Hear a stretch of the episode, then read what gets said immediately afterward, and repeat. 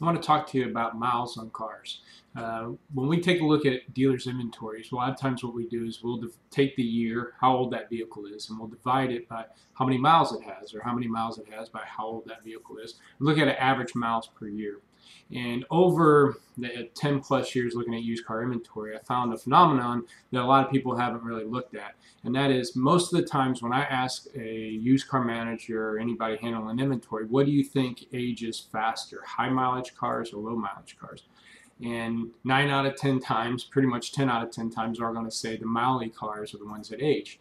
And that's not the case. ninety percent of the time when I pull somebody's inventory that, of the vehicles that they've sold and sort it by low to high mileage, majority of the time, like I said, ninety percent of the time, it's the low mileage cars that took longer to sell than the high mileage cars.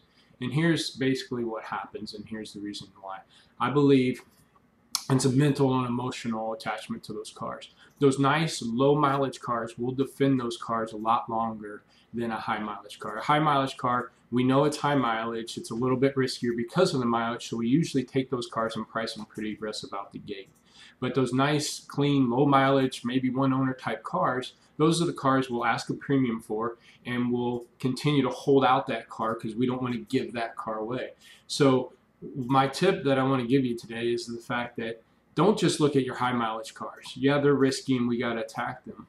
But as you're not looking, these nice low mileage cars, they're slipping right through your inventory, and those are the cars that are typically aged. So take your inventory, look at the stuff you sold in the last thirty, sixty, ninety days. Sort it. First, you got to get miles per year. So you got to look at how old that car is and then divide it by how many miles per year. I think it's miley if it has over eighteen thousand miles a year.